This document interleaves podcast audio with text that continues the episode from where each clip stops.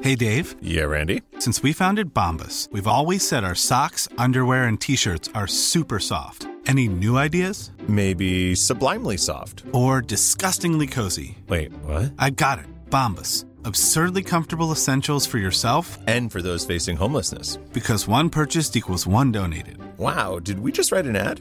Yes. Bombas. Big comfort for everyone. Go to bombas.com slash ACAST and use code ACAST for 20% off your first purchase. Say hello to a new era of mental health care. Cerebral is here to help you achieve your mental wellness goals with professional therapy and medication management support. 100% online. You'll experience the all new Cerebral Way, an innovative approach to mental wellness designed around you. You'll get a personalized treatment plan from a therapist, prescriber, or both in a safe and judgment free space. Your cerebral therapist or prescriber will outline a customized plan with clear milestones along the way so you can get to feeling your best. With Cerebral, you're not alone in your mental health journey. We're here to empower you to live a fulfilling life.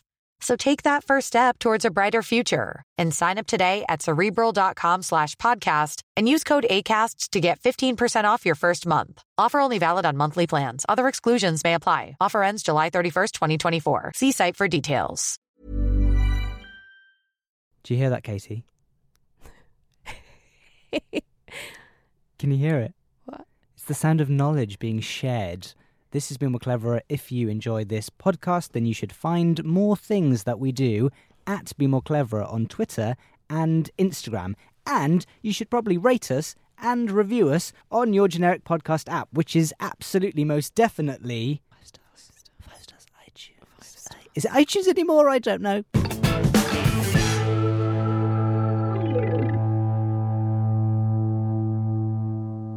Why, hello, Katie. Hello, Jackson. Wow, this is all right, isn't it? Yeah. Um. Hello. It's Be More Cleverer. Um, normally we record from our uh, from our favourite pub, the Queen Adelaide, in Bethnal Green, in the heart of East London. Get out. he loves it when I say that. Um, but it's really sunny, so we decided to cheat on Queen Adelaide for the canal. by We're at the canal. We're So- at London's Ring of Canals. Surrounded by wildlife, you can hear them plucking away. It really is a hive of activity here, Yeah, isn't it? They're very loud. They're like the little birds around us and the chicks in the in the canal are really trying to get some airtime. Listen- Oh, I think that's a moorhen. All right, get over yourself. Uh, so it's your turn to teach me today, right? Yeah. Um. So, I thought it's weird that we've never done this before, Mm-hmm. and I managed to watch this a program on this topic Right. not too long ago, and I was obsessed with it. Okay. So I thought, yeah, it is absolutely time to pop a bottle. Stop it. We're about to learn about champagne. Oh my god. Oh my gosh, you've actually got a bottle. It's a miracle that it's not Lambrini. I know you. I know what you drink. Anyway, yeah, I thought we'd, we'd learn all about the history of champagne. It's very us. I mean, it's 9 a.m., but sure, crack on. it really is. It's, we're recording this in the morning, but crack on. Also, you've bought about eight cups. Who's joining us? Is this for the for the ducklings? the ducks knew. That's why I brought you here. do you want me to? Shall I do the honours? Shall I pop, or do you? No, you do it. Go on. Hang on, actually. So you're about to pop this. This is a screw top. Don't. I know what you were about to do. You were going to try and edit a pop sound, and you were going to try and fool the listeners. Sorry, I can't do that. Can't do that to It is Sorry, a screw wait. top because it's a small bottle because it's 9 a.m. and I felt um, I felt embarrassed going in and buying a full bottle at. Um, ooh, listen to that fizz. Don't stop trying to get sounds out of it. You can hear the screw. You fraud. right, go on, pour me up. I don't think this is the first time that we've poured alcohol on this podcast, from what I remember. Pretty sure the Hogmanay episode. Yes. We were on the whiskey, weren't we? Any excuse. Anyway, champagne, but we're drinking prosecco. Cool. I'm teaching you all about history of champagne, my darling. Amazing. This is important. My nana will love this. This might be finally what gets my nana to listen to the podcast. She Yes. loves champagne. Um, so you're going to try and pretend this is a clink? These are plastic cups. Plastic Cool. cups. Right. Go on then. So, champagne, hey? I'm going to take a quick sip. oh, it is refreshing champagne. Oh, sweet nectar. So, Casey, I just want to let you know that champagne is actually a region first before it's a drink. Yeah. So yeah, it's, it's somewhere in France, right? It is. Yeah, it's it's north of Paris. N- Okay. That's well north then. Yeah, Geography. it's well north. Because Paris is quite north, right? And the region of Champagne has been the setting of many dramatic events in French. really? Well, history. people getting drunk. On the lash. Probably my nana. That's how all of these dramatic events have started. Yeah. Um, it was the region of Champagne was the chosen path of many invaders Mm-hmm. Right. coming through Western Europe. Right. So um, you might have heard of an invader called Attila the Hun. Yes. Don't know much about Attila the Hun. Apart from the name, important. Mm-hmm. Uh, the Hundred Years' War and the Thirty Years' War also brought destruction to the region because everyone would like bloody ram through it, Mm-hmm. and that bloody champagne. Those grapes were well and truly stamped on and It's a destroyed. Sad tale. Um, and by the 17th century, the city of Rheims, What? Rheims, How do you spell that? R E I M R S, E R E I M. Okay. uh, had seen destruction seven times, and Epernay no Uh-huh. less than 25 times in the region of Champagne. Yes. Please say it. Champagne. Champagne. So, Katie, the last place I think you'd expect our bubbly friends to have come from are the monasteries and the monks. The monks. The monks! They weren't on the lash, were they? Well, not in the way that we get like a Cab Sav or a Pinot Grigio. Okay. But uh, they made money by producing wine, Right.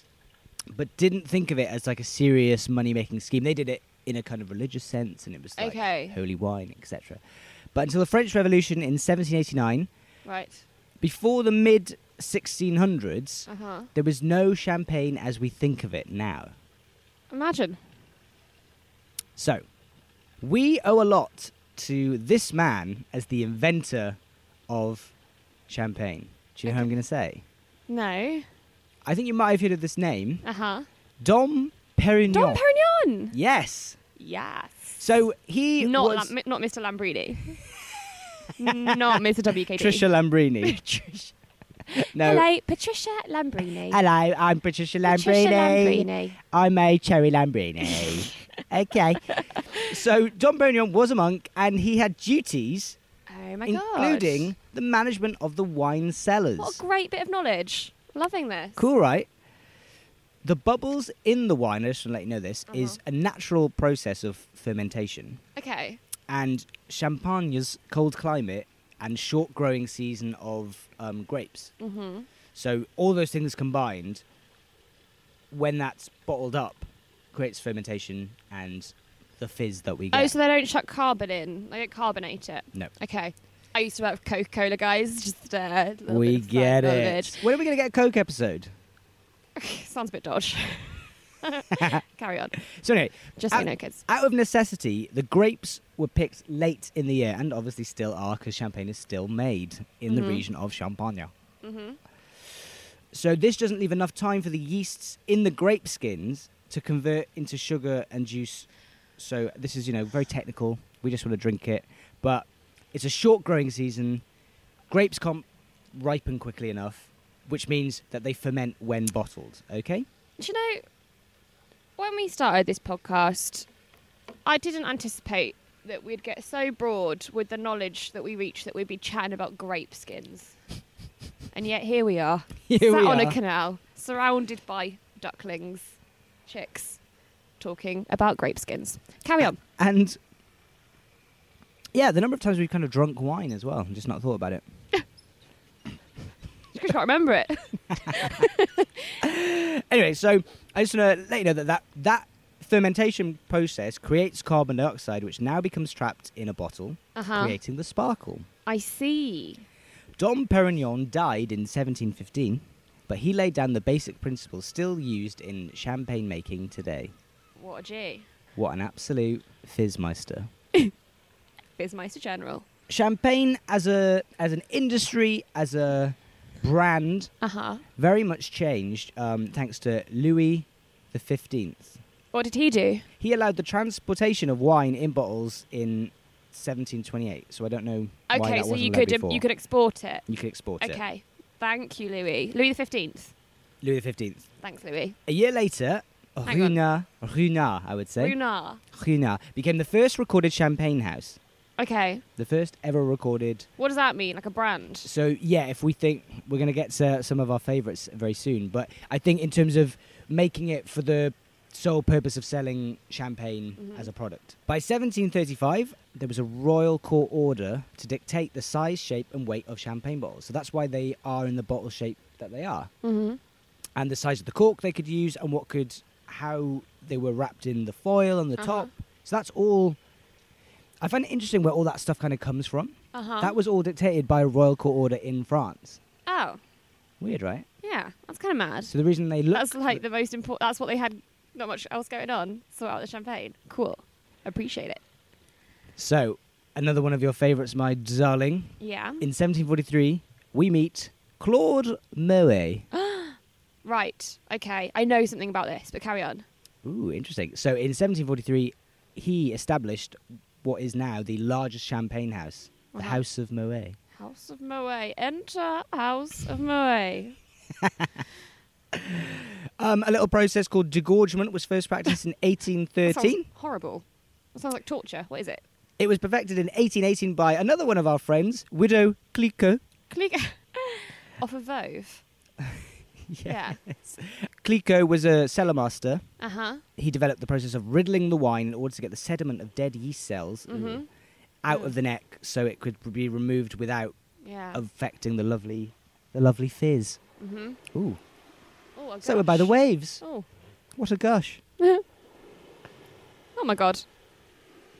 We're drowning, Katie. it's all the champagne flowing. It's like doing mad to the canal. We might not make it, guys. Yeah, is that a condom? And a Capri Sun. Like, you think that's a condom? Look at the size of it.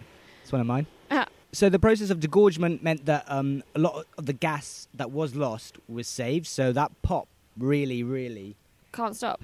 couldn't stop. Okay. Uh, who do you think said this, Katie? Mm-hmm. Remember, gentlemen, it's not just France we are fighting for; it's champagne. Um, One of our friends of the podcast. Winston Churchill. Yes! Yeah, I kn- yeah classic Churchy. World War One again brought devastation to the region, Mm-hmm. as did World War Two, of course. The early months of the war saw a rapid German advance into northern France, and Uh-huh. of course, thus into the region of Champagne. Okay. By 1915, they were driven back north to the city of Chem. Um, Chem. The enormous caves beneath Chem that were used for the storage of champagne became shelters for people to hide. Right. But where are they keeping the champagne? Exactly. So it saw a, a steep, steep decline. The years after the Great War, as you know, as friends know it, were very difficult. Prohibition in the U.S., the revolution in Russia, and the Great Depression all meant that champagne suffered tremendously. Okay. It also meant that it was no longer considered a luxury product, as as traditionally it's seen Oh. as very glamorous, isn't it? And for the rich, like you. Glamour's on over it. Uh, yeah, champagne houses stopped buying grapes and everything kind of went. The champagne market crumbled, Oh man. but the ending of Prohibition in 1934 and the end of the war saw the industry turn around, and post war was the highest sales of champagne ever. Celebrating. So that's when it is that, is that when it became like a celebratory thing? Do you Yeah, think? absolutely. Oh, okay. Oh, that's quite. Cheers. People, people Clink, cheered not. that um, the region was safe and Ah. rebuilt and prosperity lived on. That's, in, that's good knowledge. So it wasn't really a celebratory thing before the war. No. I see. Okay. There you go. That's champagne. Amazing. It's nice to know about this thing that I. I'd love to say this thing that I drink so much, but I really don't. Which. I Yeah. drink prosecco or cava, depending on what's on offer. I brought my boyfriend's family some champagne after he graduated. Uh huh. And champagne isn't like the same. What I've noticed it isn't the same in America. So you, yeah, your boyfriend's in America, right? So yeah. he's an American, and I don't think it's like a hugely drunk thing Oh. because I I I, I bought it because I thought uh, maybe it's like a nice thing to do. And yeah. It's it, it's like it's a nice gesture. Typically, it, I don't I don't think it because also it, it wasn't the greatest tasting one because I think when you get champagne, there's an assumption that it's going to be Lush. lush. Do you know what? Now that you say it, my, my reference point, whenever I think, do they do that in America? I think, have I seen it happen in Friends? And now I'm like, I can't imagine, I can't picture them popping champagne in Friends. I think I think there's only one time they pop champagne, and I think that's Mo- Monica and Chandler's engagement. Okay. They want to toast at, at a posh restaurant. They never actually get there, obviously, because the sitcom ensues. But yeah, it ensues. I feel like potentially a Mr. and Mrs. Geller's um, in, uh, anniversary, Yes. potentially, where um, Alec Baldwin takes many mental pictures. he might. when might be was champagne? But any, anyway, sorry. Carry on. when was your first taste of the nectar? Oh, I think probably straight out the womb. My nana loves champagne. It's like her thing. She loves it. Does she? Yeah, yeah. We talk about it a lot. She loves a bubble. We all love a bubble. Yes. You ready for a bubble quiz? I think so. And it's really like it sounds. It makes it makes it sound like my family are well fancy. We're really not. Nana just loves. She just loves. the Nana loves the champagne. fizz. Oh, a tugboat's going past. Right then, Katie, and you at home, if you want to take part in this pop quiz, irony. Get your pause button ready. Get your pen and paper or your iPhone notes section. Do Oh, Your what you want. iPhone notes section, Your okay. iPhone notes. They're very modern. Question one. What is champagne named after? Uh, uh, the region in France, north, north of Paris. In fact. Correct. Yes. What can we credit Don Perignon with? Creating champagne. Yes. Yes. Name three champagne houses. I know this is going to be easy for you, Katie, but uh, use it use at home. Dom Perignon, uh, Veuve Clicquot, and Moet. Moe and Moet and B- I can't. Uh, Chandon. yes, Yes. Yes. correct. Ugh. Which English prime minister was a huge fan? Churchill. Sorry, I need to be slower. Allowed for the pause. Soz. and when did champagne see its highest sales? After the war. Correct. That is Is five that out all of of it? five. Oh my god! I think that's the highest score I've ever got. Of course it is. You I succeed on a champagne-based Love a quiz. That is, uh, I was so happy about that. But I do feel like I've learned a lot. One thing which you didn't mention that I know because Ooh. I had it in a pub quiz once Ooh. w- with our, our mutual friend Liam, and I think he got the answer to this, um, was what does brew mean in the Mm. context of champagne? It means dry. Or just in alcohol, gen- I think brew just means, yeah. It does. It does. That indeed. is another thing. And that is what my mind went to when you said we were doing champagne. And we got that question right because of Liam. So that's a little bit of bonus knowledge for you. yes. Yes. Yes, champagne. Um, okay, so, I mean, we've nearly finished these. Go to, go to the offie, Yeah. get ourselves another bottle. Get another bottle. It's important to do that. WKD? Yeah, absolutely. We're never, never going to fork out for actual champagne. Come on. No. No. No. That was a fun one. I learned so much because I taught myself. Katie taught me nothing. Uh, if you liked it, show us, tell us, give us love, rate us, maybe five stars, and review us. We like a review. And you can follow us, like we said, on Twitter and Instagram at Be More Cleverer, just to find out what other titting nonsense we get up to. If you've got something to say, ask us literally anything. Hello at bemorecleverer.com for any general inquiries, basically. Inquiries! He's right, though. Head over to Hulu this March, where our new shows and movies will keep you streaming all month long. Catch the award winning movie Poor Things, starring Emma Stone, Mark Ruffalo, and Willem Dafoe. Check out the new documentary, Freaknik The Wildest Party Never Told, about the iconic Atlanta Street Party. And don't miss FX's Shogun, a reimagining of the epic tale, starring Anna Sawai. So, what are you waiting for? Go stream something new on Hulu.